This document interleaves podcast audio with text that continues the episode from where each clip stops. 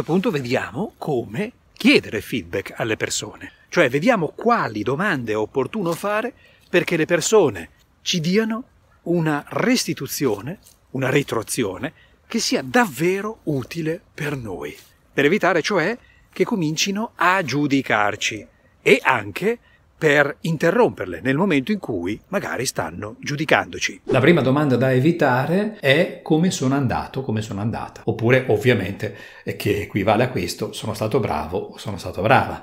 No, dobbiamo lavorare sui dati. Per esempio, che cosa hai capito da quello che io ho spiegato? Che cosa ti è arrivato? Che cosa ti ha colpito o colpita? Quindi questa persona mi darà dei dati, delle informazioni su ciò che l'avrà colpita, ciò che ricorderà di più.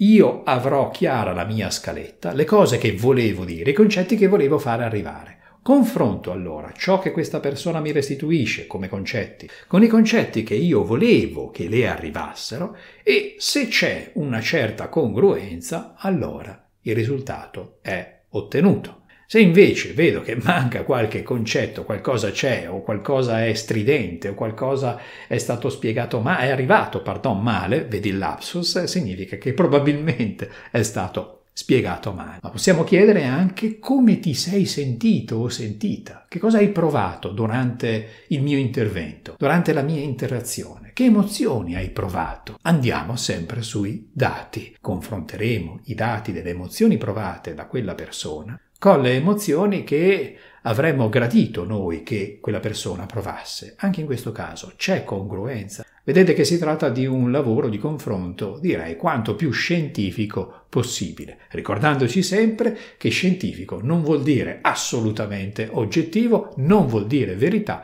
ma significa che possiamo verificare, falsificare continuamente le nostre ipotesi.